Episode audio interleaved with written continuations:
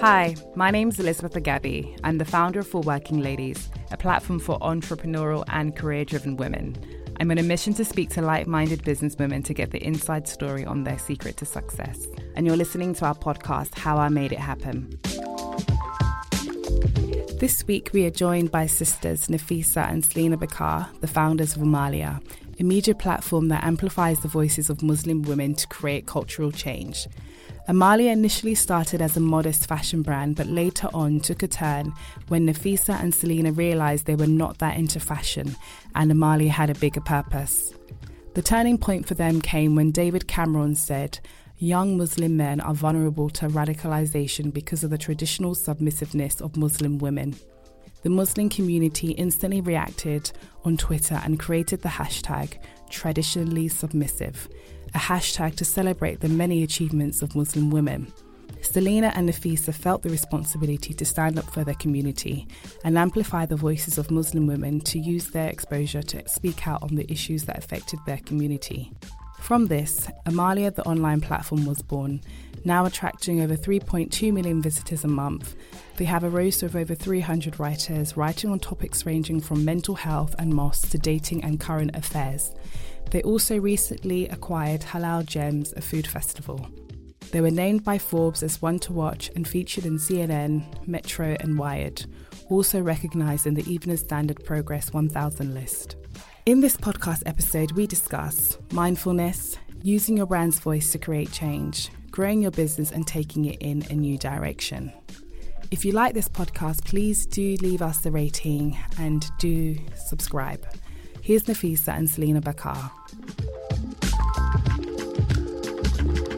When we first started Amaliah, um, I was six months pregnant with my second child, and my son is now three and a half. Um, but we've been doing this for about four four years, years. Yeah. but yeah, I was pregnant. Um, looking for work, actually, ironically. I was about seven months pregnant. I was going through a separation yes, I was going through quite a difficult time. I was kind of reassessing my options, um, thinking about how I'm going to support two kids, um, how I'm going to support myself, where I'm going to take my career. Will I have a career? You know, I'm just about to have a child. And um, I had worked in the third sector for some time. So I'd moved from kind of corporate, I was in like brand licensing, doing really odd things like helping design golf caddies for Aston Martin and um, Nintendo T-shirts, like loads of different things, which I really enjoyed. It was really interesting. Um, tried to absorb a lot of knowledge. Um, and then I kind of got a bit sick of kind of the corporate sector. And I don't know if this happens to everybody, but you get to a point where it's not quite burnout, but I think a tiredness mm. where you kind of nothing really inspires you in the workplace. You don't feel driven no matter what the project is. You really lose purpose. You even lose sight of mm. why you're doing what you're doing. And I stepped out kind of totally of that sector and I thought, you know what, I've got enough skills um, and knowledge now to kind of apply it to, I guess, charity work that you know you think oh let me go and work in the charity sector and yeah. apply all my change knowledge and, and change the world. And I it, did that. Yeah. And you know you get a, a, rude awakening I think as well for various reasons. But yeah and then I went into the charity sector um, which also coincided with I would say my religious journey. So okay. I wasn't quite I wasn't very practicing I wasn't religious. And then I kind of like I guess stepped onto another platform and I just I began to understand a lot more about purposeful work, the reason why we're sent here, um, and just making sure that I lived every day with a degree of um, mindfulness mm. and feeling fulfilled by the work that I did. Um, and I think when you have that awakening, whether it's religious, spiritual, whatever, everything has to align in your life.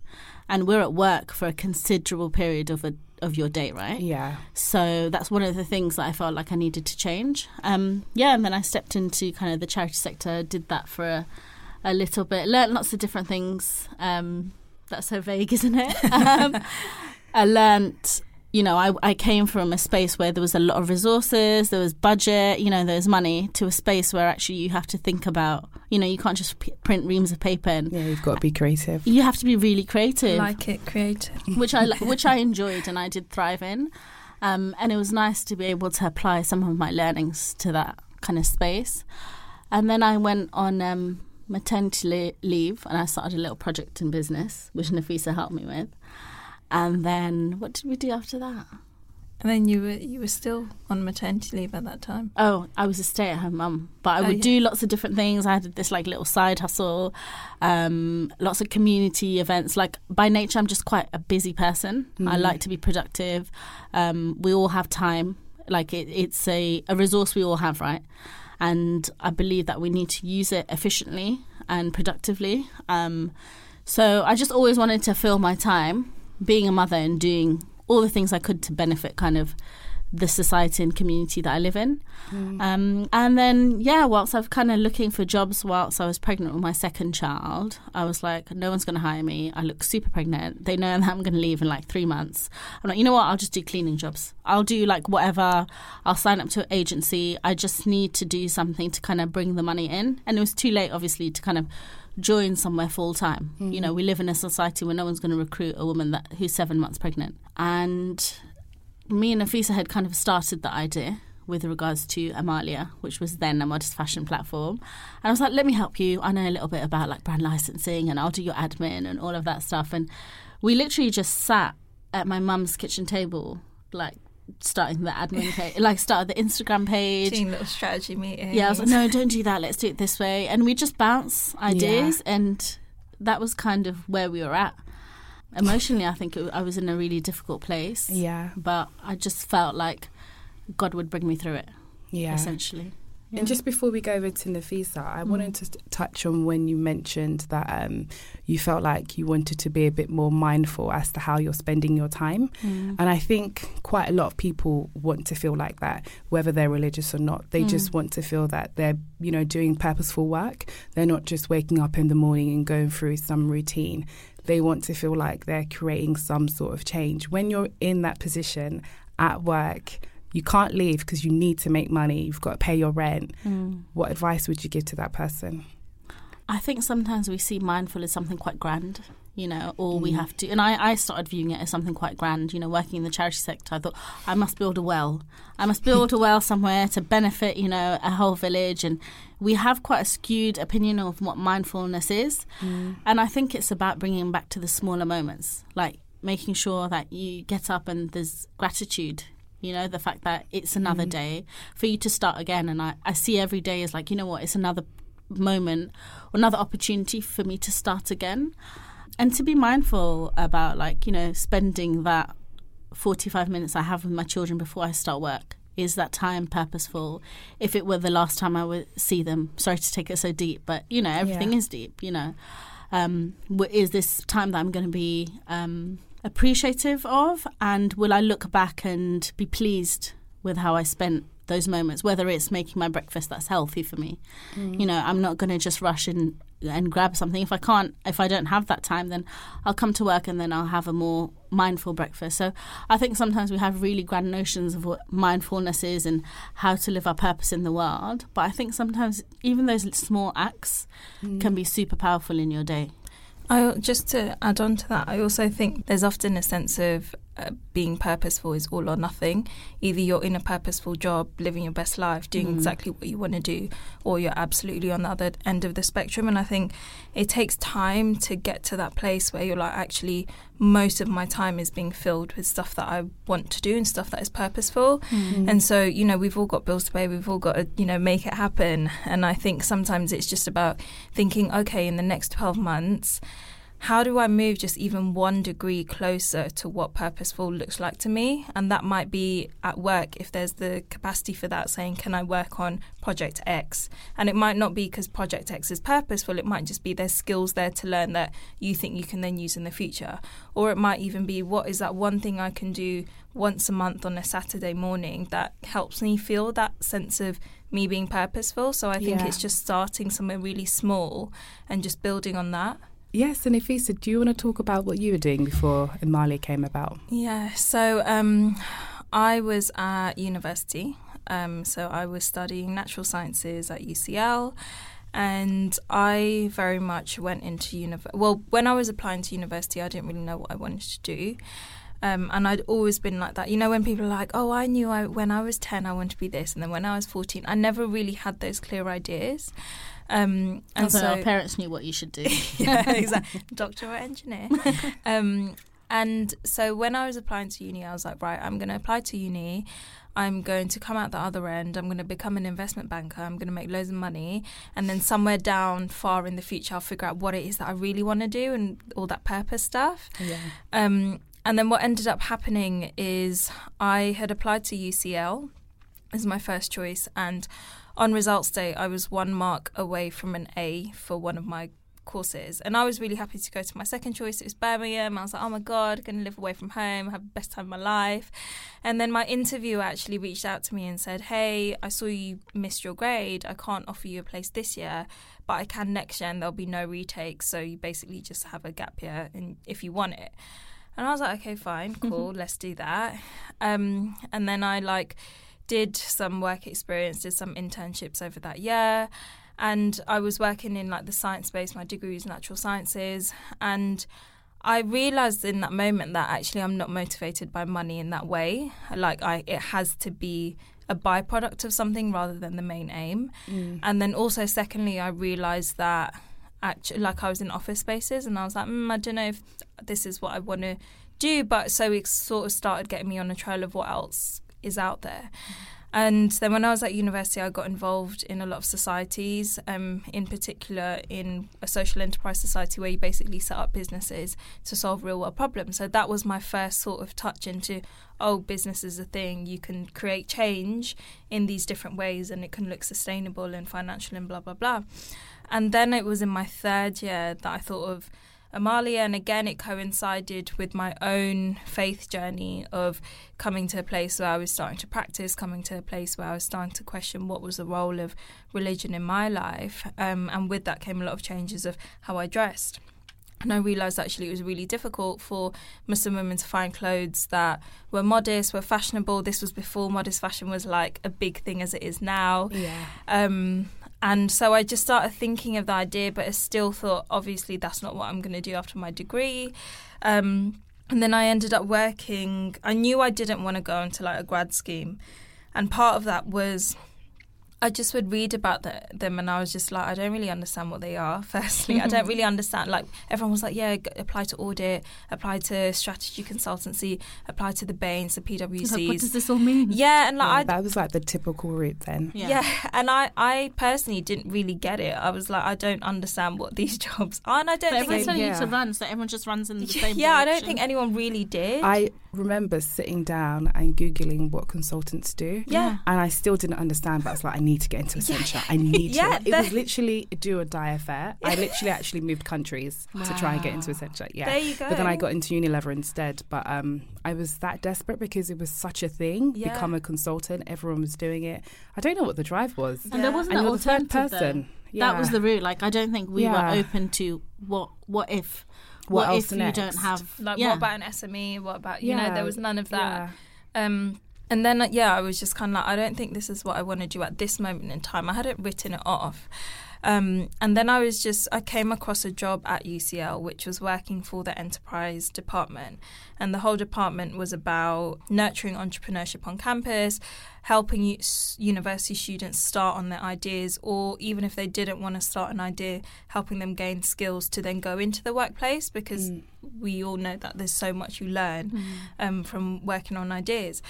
So I applied to that, and I, I honestly, it was one of those things. I was like, oh, I don't think I'll get it, but I'll apply to it. And then I applied to it, and then that was, I got that offer, I think, in January, and I was graduating in June, and it would start in September. And I was like, okay, cool, that's what I'm going to do.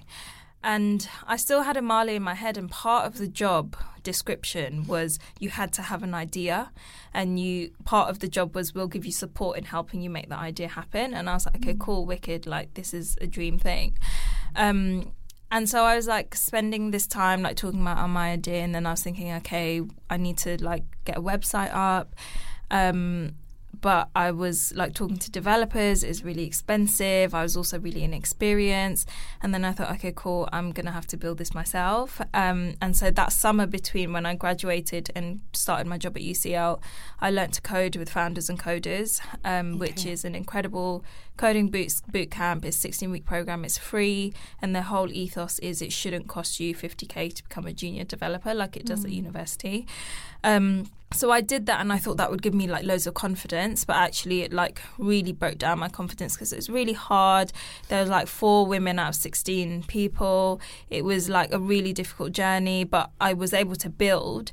Um, but generally, my con the, what it was is I was thinking of this idea for so long and not working on it. And so that for me was like, I'm thinking about it more than I'm working on it. And my confidence was just like going lower and lower and lower. Um, and then I just came to a point um, where I was coming to the end of that year at UCL, and I'd done. A, I hadn't really done that much on the ideas Amaliah, and I was sort of in a place where I don't actually think is going to happen. And then there was this moving moment that I was described as a moving moment.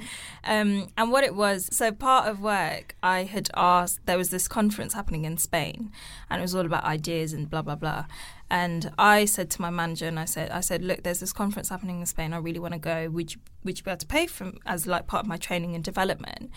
And then he said yes. And because it was part of a university, it was also a way for me to gain insight of how entrepreneurship is happening in somewhere like Spain and bring it back to the UK.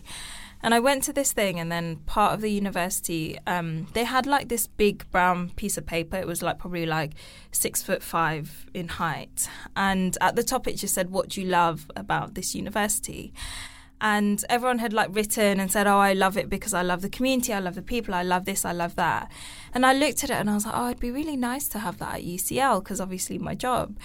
And, um, and then I came back to the hotel room and I was like, oh, it'd be really nice. I'd be like, and then I was thinking about it, like how, okay, how would I actually make that happen? And I was like, um, okay, so where would I stick it? How would I stick it? Do I need to like leave a pot of pens there? Because what if people don't have a pen to write? And then, you know, what, what happens if it gets filled up? And I was like, had all these like really micro questions. Something literally switched in me and I just literally looked at myself in the mirror and I was like, I, out loud, I said, Nafisa, you cannot be serious. Like, you cannot think that your confidence is this low that you, you think you're not capable of taking a brown piece of paper, sticking it up on a wall, and getting people to write on it. And something just switched in me when I where I was just like, you've just got to start. You've just got to start small. You've just got to make it happen. Mm. And what I did in that moment is I started speaking as if I'd won an award for what was called the Brown Paper Project. And I was speaking because it had gone to like 25 different countries and it'd done really well and it was acclaimed and blah, blah, blah. And I like was almost like speaking this thing out and I started writing this speech and it was like, okay, of, of course it's going to happen. And something on that day switched in me and I came home and I was like, right, we're doing Amaliah, it's going to happen. Mm-hmm. Wow. that was a moment. so that's where I was. oh, amazing. So you know, Amaliah's gained a lot of attraction. You now have 3.2 million visitors per month. Um, you've got a really well to do Instagram, a lot of engagement, loads of awards, loads of speaking engagements. Um, so, what were the practical steps that you took to make Amaliah happen? I know you first started an Instagram page, mm-hmm. and then how did it go from there? A lot of research. I think okay. firstly you start with like research, and there's a lot of like you know, and you at the time there were a lot of like newspaper articles emerging, a lot of media and hysteria, I would say, around kind of modest fashion. Mm. Um, and then I think it was quite early on we realised the value of actually speaking to people in the community. Mm. You can sit with an idea and think that it needs to be channeled in a certain way, platformed in a certain way, but actually the the people that you need to ask are the people you're about to serve this product or service too. So we would literally DM people um, under aliases because we were too shy to come out and say it was Nafisa and Selina behind this platform. and were there people that you knew?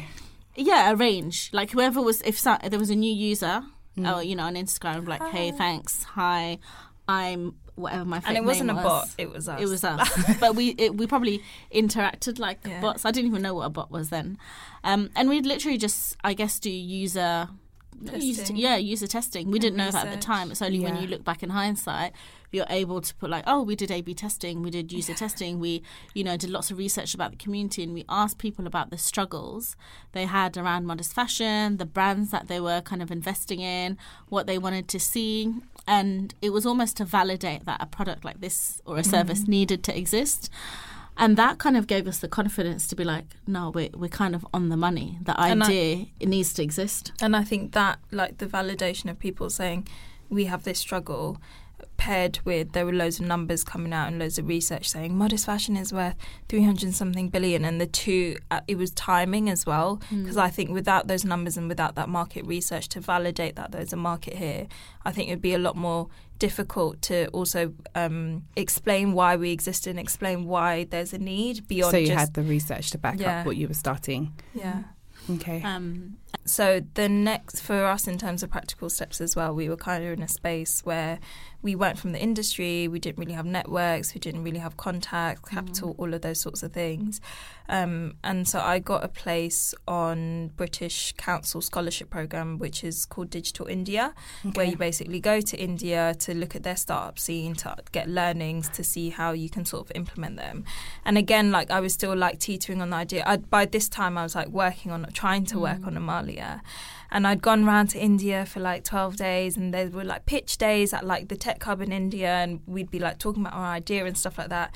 And I came and I visited accelerators there as well. And I came back and I was like, we need to get on an accelerator. Like, that's the thing that is going to plug all these gaps of knowledge, network, just basic, like understanding what, how do you build a product? What is marketing? You know, like really basic things that everyone takes for granted. Yeah. Um, and so we ended up applying to Ignite. Well, actually, we didn't apply. What happened was Paul Smith, who was the MD of Ignite, which is an accelerator. He kind of, I was part of a Facebook group called London Startups, and um, That Facebook group still exists. yeah, yeah, it does. It does.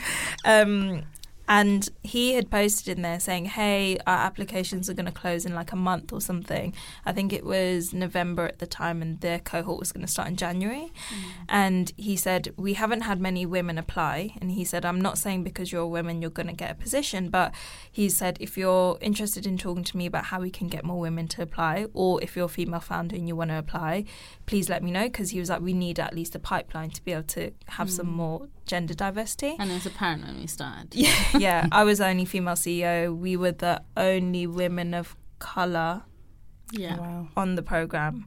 Um, and No one remember, what we were Remember, she was pregnant as well, so it's Yeah. like just everything and every tick box was happening. I think everyone definitely looked at us like, seriously? yeah, like what are you doing? Um, and so I emailed him, and I said, and I emailed him like this. I remember it was like quite a long email. Um, All and the I- disclaimers. yeah, and I was like, um, I'd love to talk to you about how to get more women in, blah blah blah. Um, here's my idea. This is what I'm working on, and I like gave him like a good because I felt like it couldn't. You know, everyone says, "Oh, you should have that one liner and that elevator pitch." I felt like he needed to read a paragraph To And- understand. yeah, because you know it's such a different sector to anything he's probably seen. Also, to it's in the Muslim space, it's for a Muslim audience, and blah blah. So I like gave him all these things of like why we're doing it, where we're at, and blah blah. And he said, "Look, come to our office hours." And I went to his office hours. It was in Ozone in Old Street, and um, he was talking to me. And I had this deck, and my tangible tip, like know how to create decks, like and always have a deck in your back pocket. Even to this day, like I go to meetings, and the reason I do is because I remember I was in a meeting and someone said, "Oh, is there anything you want to show me?" And I'm like. Um, Amaliah.com. Here's the website. Obviously, they've probably seen the website, Yeah. right? And so, my a tangible tip of like, no matter where you are in your journey, don't spend too long on it, but just have something to bring out to people. Um, and so, I showed him this thing, and it had like our plans and what we were doing and where we were at. And then he's like, "Okay, so how can I help you?" And I said, um, "I wouldn't know what we need to do to be ready to apply to get on an accelerator." And he was like, "You're ready." He was like, "I'll fast track you to the interview stage." And then Oh, wow. yeah, and I was like, um, okay. And then I went to the interview, didn't take Selina because she was pregnant. And I remember they were like, how come your co-founder's not here? And I, th- I think I gave like a really weird answer. I was like, I wanted to represent myself or something like that. It was just really bizarre. Um, because obviously I, I didn't want them to have any sort of bias beyond Yeah. what they were already going to have. Mm.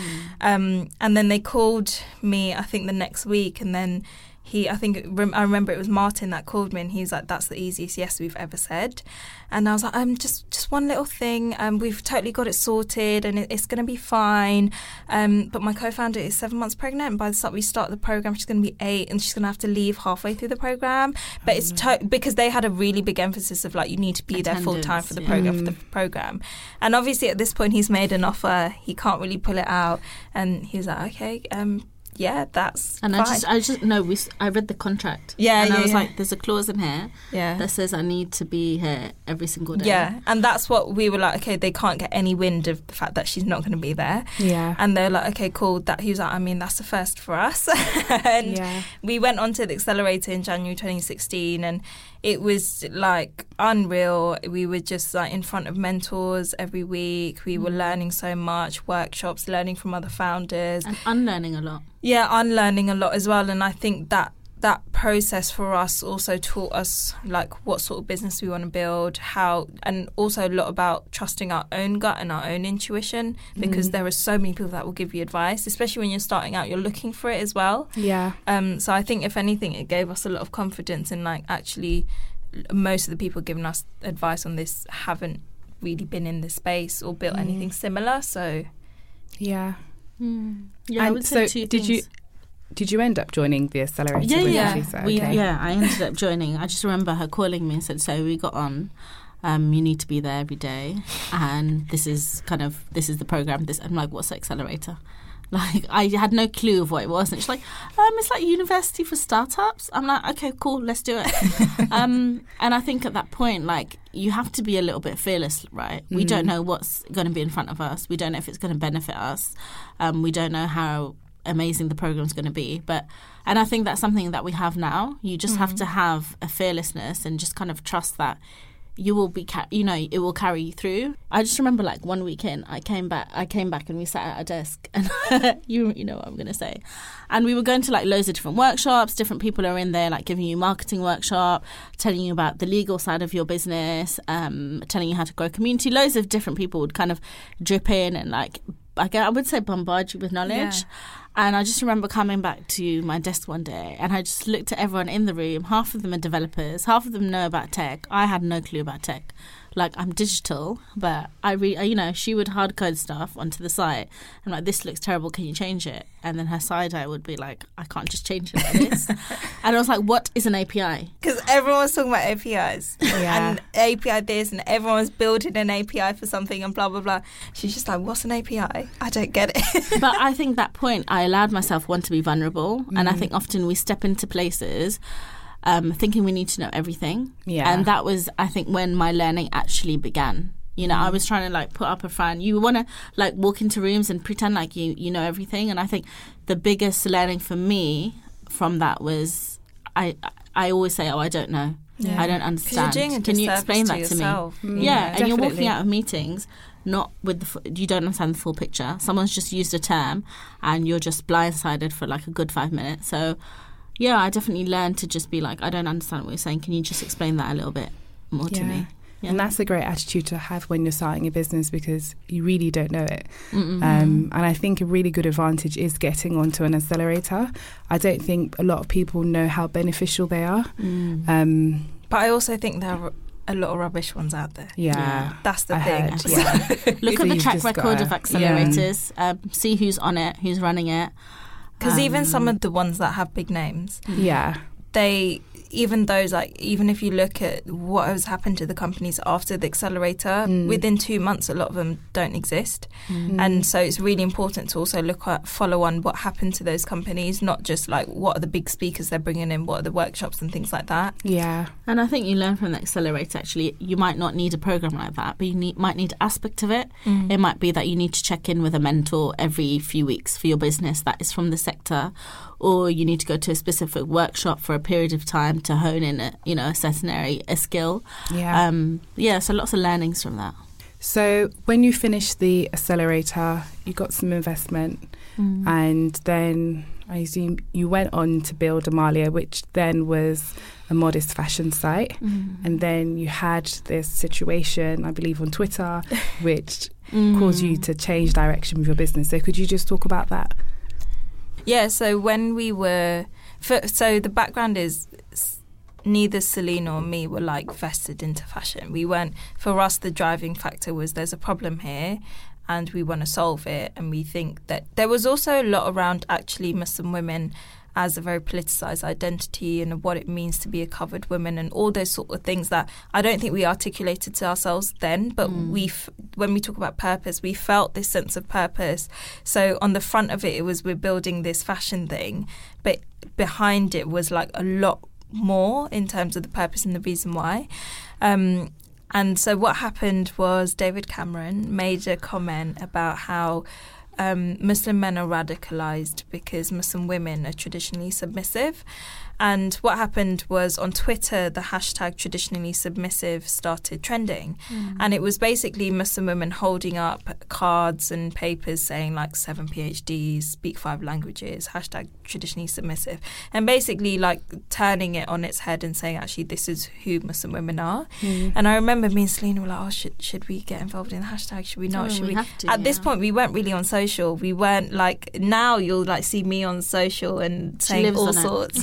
but th- at that point we weren't on social and then even then we were like okay we'll do it but we won't show our faces. So like there's a picture of me and selina holding our own ones like with our faces covered. And i think it was that moment of we were like yeah we're a fashion platform but we, if we're saying that we're here f- to reach Muslim women and to cater to Muslim women, we also can't ignore all the lived realities of what it means to be a Muslim woman. Mm. And it was really early on, and you know, like you're always told, you know, as brands, you don't get involved in like all these different moments. Now it's and changed don't have a lot. opinions. Yeah, and I think now that's changed a lot Yeah, in the last definitely. three years, where like it's almost like you cannot be neutral almost, Mm. and you have to have a voice as a brand. Mm.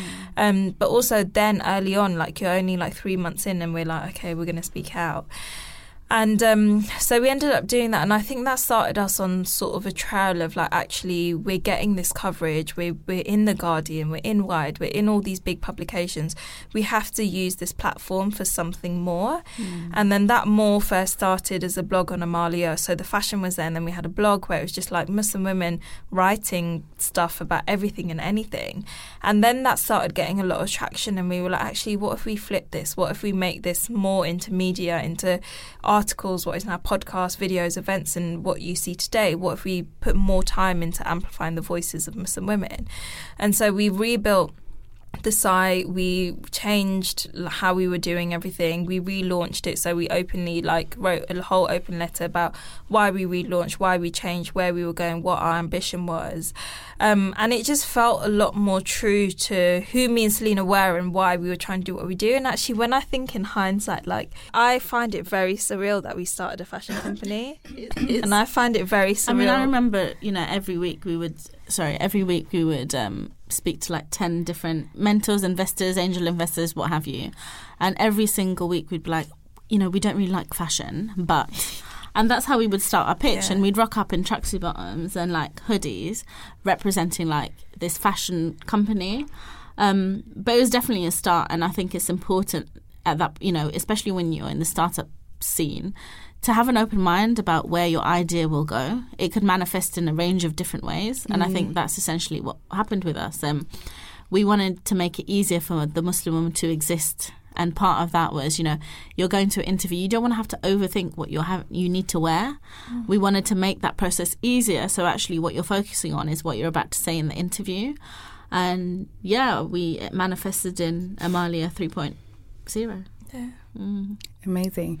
Um, and during the time that you made that transition, did you ever have any sense of awkwardness or feeling that, oh, we don't know what we're doing? People are going to feel like yeah. we're a bit of a failure? Or did you confidently make the transition and say, this is the direction that we need to go in and that's it, we're doing it? I think it was it was almost like we can't not like Mm. that Mm. we were spending we were put when we looked at where were we putting resources how were we spending our time it was on that side of things and I think for us it was just like actually this is where we need to sort of go with it Yeah, and I think when you know when you first build a business, you need to give yourself a little bit of time. Mm. And I think at the beginning of the journey, you kind of need to commit to I'm going to do this, and then you question yourself in a year. You know, you look back Yeah. at the data, you look at the traction, you're like, is this really working? And have a real reality check in with yourself. Um, so I think, yeah, once we were on that kind of runway, we just, you kind of just have to keep moving forward. Um, and we'd been equipped with all the tools on kind of how to move forward. Yeah. Mm. And so you've now got 300 writers, contributors globally. How did you go about in getting your first set of writers? Um, they came to us. Um, Oh. Yeah, I we mean, had a I, lot of. I mean, our f- I think our first Was set of and me? writers was was me and Selina, and then basically people we knew. Like, if someone was talking to us and, about something, we'd be like, "Do you know what? you're a would you write? skincare expert. Yeah, would you write about that? Yeah. Yeah. Like even Sarah, like one of Selina's best friends, Sarah. Early on, she was writing so much content, Mm. and again for her, like it was wow. There's this new platform for me to share all these stories, like all these other bloggers are, right? Mm. Um, but there's a platform for me and for somewhere where my faith and my like holistic identity could be seen. Yeah, so I would say for in terms of like how we, I I wouldn't say grew the community, but we noticed people in the community had something to say about Mm. different things, whether it be about religion, politics, beauty, um, fashion, and we kind of just invited people to kind of contribute, and it's it still similarly works that way as well, and. I think one thing I definitely learned, like turn to your immediate com- uh, community. You know, you have friends and family who are able to write or who have talents and that was kind of and then, then there was a knock-on effect. You had like someone like sarah who would share a content piece through her platforms and then you'd have people in her circle who'd be like oh i really want to write and be hmm. featured on a platform that represents muslim women. Yeah. so i think a lot of it was because we had started it and nothing like this was had existed people were excited and we had a lot of people kind of starting to pitch and like just send us content like i would open the inbox and be literally like oh, okay right we've got three pieces we need to publish them Yeah. um, and that's kind of how it and started I guess it's validation of what you're Yeah. building as well. Exactly. And in terms of like maintaining that community, I think that's the important part is a lot of it's still quite similar. You know, some of the articles that we have create conversations.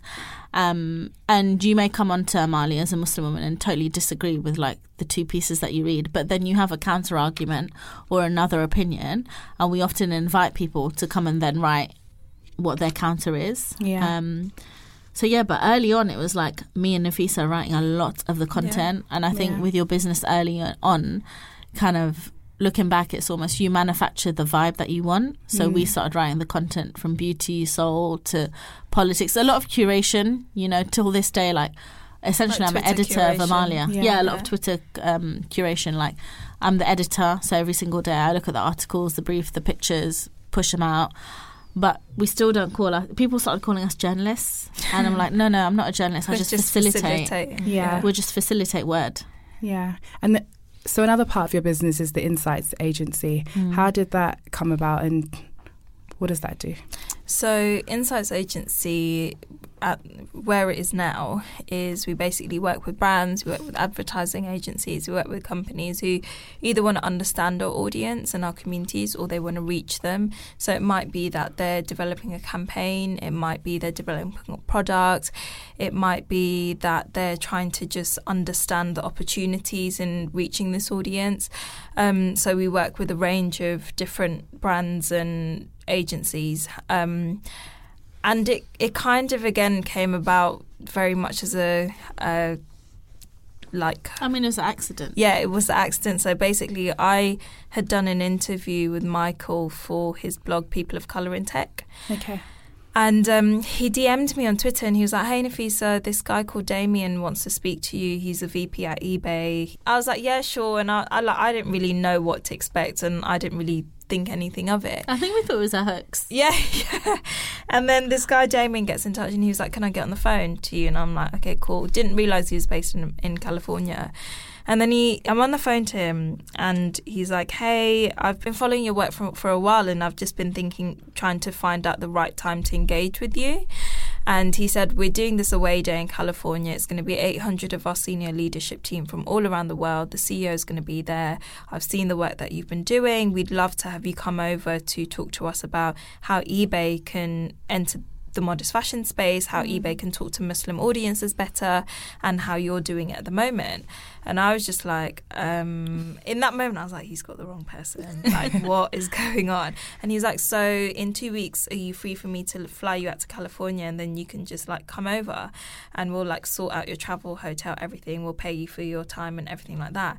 And I was just like, um, yeah, like I think I'm free. Um, and so that was one of those things. I went over, did that, and I just thought I was just one of those random things that happen. But then more and more brands were coming to our door and saying, "Hey, we've developed this campaign. We'd really love to understand how we can reach your audience." And at this point, were there ever like some point in time where they were saying, "We'll pay you X, Y, Z amount of money for your time"?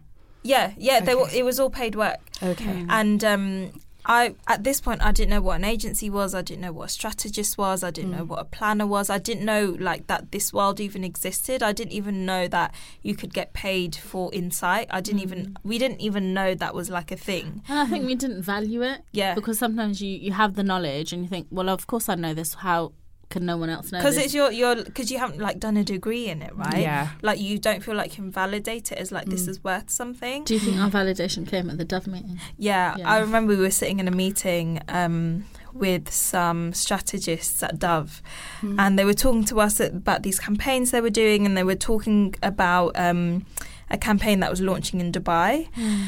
And they were talking to us about it, and I actually can't remember what we said, but we said something which basically was like, "That needs to change. It needs to be like this, this." So it was really casual conversation Yeah, about really hijab casual. and And they just like started writing in their notebooks, and then they were like, and then one of them I think there was a moment of panic in the room. Like, Yeah. they're like, We "Oh, saw what?" the panic, and then one of them turned to the other one and said, "Is there still time to change that?"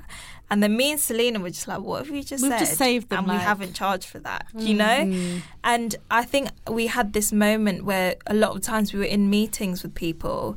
And we'd say stuff, and they're just like frantically writing away. They're like, you know, they've got you're you're saying like what you think is quite basic knowledge, and like Mm. just you know knowledge that you just have. And they're like writing away. And then we were like actually there's a service here. And then that's when i started speaking to more agencies. I started just learning okay what is this industry? What's a pr agency versus an advertising agency? What's a media agency like what are all these different parts of this jigsaw and where do we sort of fit in? So it was huge huge learning curve and then like distilling okay what are our services? So what does consultancy look like? What does insights look like? What are focus groups? What are how do you then work with us to reach our audience? That's a separate thing of reaching through our editorial channels. Mm. um how you know what does what does sense checking at ad mean what t- time goes into that? All these sorts of things. So yeah that's sort of how that came about And does this bring in the bulk of the um, profit for Amaliah, or is it more of the digital platform? So it, it's a bit of both. So we work with clients either behind the scenes of like doing consultancy, and then sometimes we also do brand partnerships where it's like how do we work with a brand Mm. where we align on values to bring value to our audience and our community. And so for me, the ideal sweet spot is we're doing some work on creating cultural change within how companies and agencies are talking and reaching to Muslim women. And then some of our work is actually reaching them through us and through the ideas that we have of like editorial and events and podcasts and things like that. When you have a situation that a brand wants to partner with you, but their values don't exactly align, but they're paying you a good amount of money, which is good for the platform, what do you do? No, honey. I think so. One of my, I remember one of my friends said, "I need to agree with you on." I think she said sixty or eighty percent Mm. to work with you, Mm. and I think that's like you're never going to align hundred percent. Well, you might, but the, there's a lot of brands out there, and there's it's quite difficult. But there We have had- been We had this conversation literally last week. There's a brand where um, she was talking about the client, and I was just making a face, and she's like, "I know, I know. There's things that you know that some of the activity I don't necessarily agree with, but then it's not hundred percent. But there are aspects of their work that actually is are, is really important. You know, they're highlighting." Women, um, they're doing a lot for diverse communities. And I also think it's important of who in the company you're speaking to. And in this Mm. case, she's been championing and almost been like the thorn in the company to like try and push through a diverse agenda, so to speak. Um, but we have said no to companies, but we've said it in a way where it's just like this is just not for us. I think you still need to maintain relationships because you never know, and the person you speak to might then go on to another company, right? That might align a lot better. Um, but there have been times where I'm just like, actually, this isn't worth it for us in the sense that we lose face to our community as well because Mm. we've you've trade you're trading values right you're trading values for a, a amount of money and I in the think there long was term one brief where we had got not far into the conversation, but Yeah. there was a couple of emails back and forth. It was kind of you're getting a stage where we were going to go in and pitch, and we were going to help with the whole kind of brief and the delivery. And something just didn't sit right with us. I'm like, I, I don't think we should embark on this mm. relationship. So don't be scared to say no, even if you feel like it's too late. Yeah. If you Yeah. It's trust your your, business. gut, gut feeling, yeah, it's your business. And I just felt like if we embarked on that relationship, our community would be like, who are you for? Yeah. Mm. It's really important. So, talking about collaborations, you also recently um, acquired Halal Gems, right? Um, could you talk to us about how that happened, how long the process took, what you had to do, yeah and how it, Amaliah has evolved with Halal Gems, and now you're running two businesses? So Halal Gems, um, the founder Zohra, we she was actually one of the first people we were introduced to when we were on the accelerator by one of the mentors. Um, and he was like, "Look, she's a Muslim woman. She does this sort of stuff. Why don't you talk to her?" And I remember sitting in my mum's bedroom on the phone, telling loudspeaker, going, "Zohra, we, we're trying to do this thing. We don't know what we're doing." and there was just like a really instant values fit. And we'd always like informally work together, where it was sharing content or whatever it was. Um, and then for one of the food festivals, we basically helped to sell some of the tickets Mm, um, through our channels because obviously complimentary. And um, I just had this thing of like I was like, you know what? I would love to work with Zohra, mm. but it also felt it felt like oh, in another life sort of thing. And then the more I thought of it, I was just like, you know what? Halal Gems feels like it fits under the Amaliah umbrella. And, you know, it's about things to do, places to eat. How do you create rich experiences for Muslims, right? Um, more centered around Muslim experiences. And it was one of those things where we were talking about it for a while. And she was trying to find a buyer and she was talking to quite a few people. And then she said, you know what? I just feel like actually I trust Amaliah to uphold the values of what I've built because she's built, she spent a lot of time building it of a brand of integrity. How long has it been around Six, seven years. for? Oh, that's Um, a while. Yeah. And um, so for her, it was like wherever it goes, I need to trust that the brand is going to stay intact. And she'd also thought of, okay, what if I sell the tech here and what if I sell this other part here? Um, then we had a conversation. And then from that point, I think that conversation was in August. And then we started the legal paperwork in late. Maybe about September, mm. and then by January we were all signed off, and in February we announced it, and then in April we did the food festival, which was under Amaliah, and for How was it running that food festival? crazy, Horrendous. crazy. It was ninety thousand people, three days, thirty And how big vendors, was your team? three of us. Madness. I mean, we. On the- I, on don't, the- I don't think we even came into the office. I'd just get Yeah. up in the morning, sit at my laptop, just and you need times like that where actually you're just You're focused just like and in the zone, and on. But in terms of the live event team, there was like thirty people. Yeah, the, the Mali community came community came, in strong. Even on the day, we had like um, poetry and storytelling, and I just saw this um, woman Salwa, who's like part of the Mali community, and I was like, Salwa, I need someone to introduce the next act. Can you do that? And I just gave her the mic, and she's like, okay. And she's like, hi everyone, welcome to the food festival. And it was just, it was a real show of like what community can do and what we can do it when we come together. like um, dinner parties we'd done. And you know when you invite the whole family and everyone's like, oh, what can I do? How can I Yeah. help? But this was like our community. Like wherever we turned, it was someone from the Mali community. Um, and overwhelmingly, there were a lot of women at this food Yeah. festival. And Mm. generally, food festivals are known for just being like kind of the bros club. um, but it was an incredible experience, and I'm glad we did it because it put us back into a place of fear Mm. where we didn't know what we were doing. We, you know, we had to be electricians. We needed to understand how to order ice that would last us for like yeah. hours on end. So it was I can't it was begin to great. imagine it. It's I still again I mean, we crashed after very that. Very surreal. I'm like, I'm not looking at email. I'm going to go on holiday. yeah, We're Mm. done. Very crazy. So now you're running two businesses yeah. and you're planning for the next food festival. yeah. I thought you said the next business. I was gonna say- I mean, we're always thinking of our next idea. So yeah. So um, you both play public figures as women leading communities, and you have to set an example as a public figure. But how do you still manage that um, with, you know, you're still a human being? Is that a lot of pressure, especially from the side of, you know, you're women from the Muslim community and they have, I guess, in quote, standards that you have mm. to live up to. Mm. Do you feel a lot of pressure having to be that figure for women who are looking up to you? I I personally don't because I think I see it as I feel like, especially as Muslim women building this business and getting the recognition that we do and things like that. Mm. I feel like I almost I it's a responsibility to mm. sort of pull that back and to show people this is the journey and this is how we're doing it and this is why we do like podcasts and stuff and like even on my Instagram like I'm very open about this is what it looks like running business because I know what it feels like to feel like I don't see myself mm-hmm. and I don't see anyone like me doing it and maybe I'm not cut out and my confidence and all of those things all those reasons why you can't.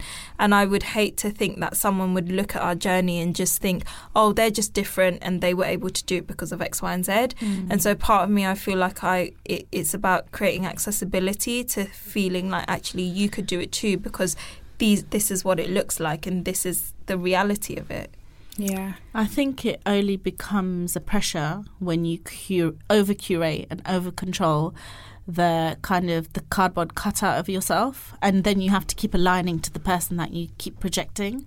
So I think it's really important. Like we're, I'm constantly sharing like the mistakes that I'm making. I make sure that I come onto like platforms like Instagram unfiltered, um, because people kind of just need to see behind the scenes. You know, there are some days where it's just two of us in the office. There's an assumption that we're like this huge team, and I think if you can be There really, is that as well. there is, yeah. I get emails from people asking to apply to roles, and I'm like, what Yeah. role? yeah I'm doing all of them. Yeah. Yeah.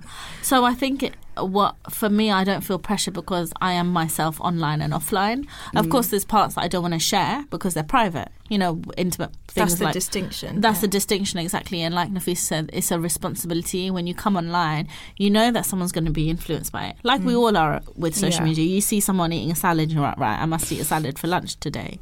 And I think when you understand your responsibility, you want to make sure that you're putting out positive messages, things that are going to uplift people, but also things that people can resonate with and have that effect of, oh, okay, they're having bad days. We have bad days too. Mm-hmm. And going back to the point, like, I think sometimes when people meet us, they, they want to know what the spark is, like, what is this exceptional quality? And then you just realize we are just two. I, obviously, I think I'm amazing, but we are just these two women who are trying to be consistent, trying our best, and making sure that we fulfill our purpose on a personal and kind of social level. Um, yeah, and it's just it's really simple. You just have to kind of just be yourself on these platforms. Okay, so this is the segment in the show where we ask a member of the community to send in a question. Hi there, I'm Charlotte J. I'm the founder of the Entrepreneurs Club. I've been getting quite a few um, public speaking appointments um, to moderate panels and give keynote speeches, etc. But I'm just wondering whether it's smart for me to do this so early on in my business, as it takes a lot of my time, or should I be focusing on building my business with the like direct sales and marketing? So I'm a little bit torn um, because I know that the public speaking puts my business in people's faces, but it also can take me away from the day to day. So I just had the question of when do you think it's the best time to start accepting these opportunities? I've got one sentence for that. Just make sure you're you're not more clout than substance. And I think it's really easy to get carried away with the the tool. You should do them for profile building. I think it's important. Make sure where there's a budget, where there's a big brand, you ask for it, so you're not out of pocket either. Um, you're running a business. Your time is a very big asset and a resource. So yeah, it's really easy to get lots of clout, and your business is And we see that. we see people who are like doing all the talks, but when you're like, okay, so what does So your what's your business actually do? What's you know, what does that actually do? There's not much behind that. Yeah. Um, for me, I think for us, we felt like we had to be public facing because there was a lot of mistrust. And so we felt like people needed to know who was behind this platform. They needed to know it was two Muslim women. They needed to know what we were about. So that was the first one. And then in terms of like public talks and things like that, um, I I don't really think there's like a black and white answer for it. I Mm. think for me, the first couple of ones, it was like, okay, we'll get our story out there, right? Um, and then now it's more, okay, what does it actually do for us, right? Is it good for our portfolio? Is it, do we want to do more of those things? Is it a paying it forward? Like we do a lot of community talks and things like that. Um, is it about money? Like what, there needs to be some upside. Is it like a, a reach thing? But at the same time, it's, I think it's about really understanding why you're doing them. Um, because it can be, the thing is there's, there's so many events, there's so many things that are happening and, the reality is like it's almost like don't believe the hype about them. Mm. Ultimately, these people that are doing these events need to find speakers, right? I'm not saying you're not special because Yeah. you've been asked, but at the same time, like they need to fill spots, you know. So mm. you really need to think about what is this doing for me. Mm. Um, and yeah, in terms of right time, I, I think it just it really depends on where you are as a business. For us, we we had to be public facing to sort of build that trust. Yeah. I'm so sad I have to That's fine. bring this to an end. But the last question is um, what has been your happiest m- or most proudest moment with Amaliah? I'm sure you've had loads, but if you could God, just that is so hard. share one. You know what? Amongst all the clout, the you know people celebrate the awards. They see the press. Like we've got some phenomenal press over the years. Um, they see the shiny trophies on the mantelpiece, but I think for me the most that the moments where I've been most happiest is when I've had a Muslim woman DM me and message me or come up to me in an event and say, you know what, you fundamentally changed an aspect of my life and thus my existence. And I had we had one woman who um her husband was Muslim and she was kind of l- looking at practicing, kind of starting to get religious and she said, you know, reading the articles on Amaliah actually brought me to the religion. And she's yeah in a better place and a happier place. And we have a lot of stories like that where people say when i'm in a low place i come to amaliah. We have a specific section it's called soul and they read those articles and they're kind of uplifted. And for me that's you know any any day of the week if someone sends me a message like that that reminds me of why we exist. Definitely what Selina said, like beyond numbers, beyond stats, beyond recognition, when your own community comes out and backs you and just says, you know, we get DMs, we get voice notes, we get people saying such incredible things to the point it brings us to tears, like just such a beautiful community. And I think to go off that sense of community, I think it was when we did street eats, we take over we took over um Market and I was just on the balcony looking down seeing this space like filled with people of color you know? Hmm. And that was just amazing. And like we would we always said like again like the same way Amaliah was more than fashion streets is about more than food. Like hmm. it was the fact that people were like come they were saying it felt like Eid it was the best thing ever.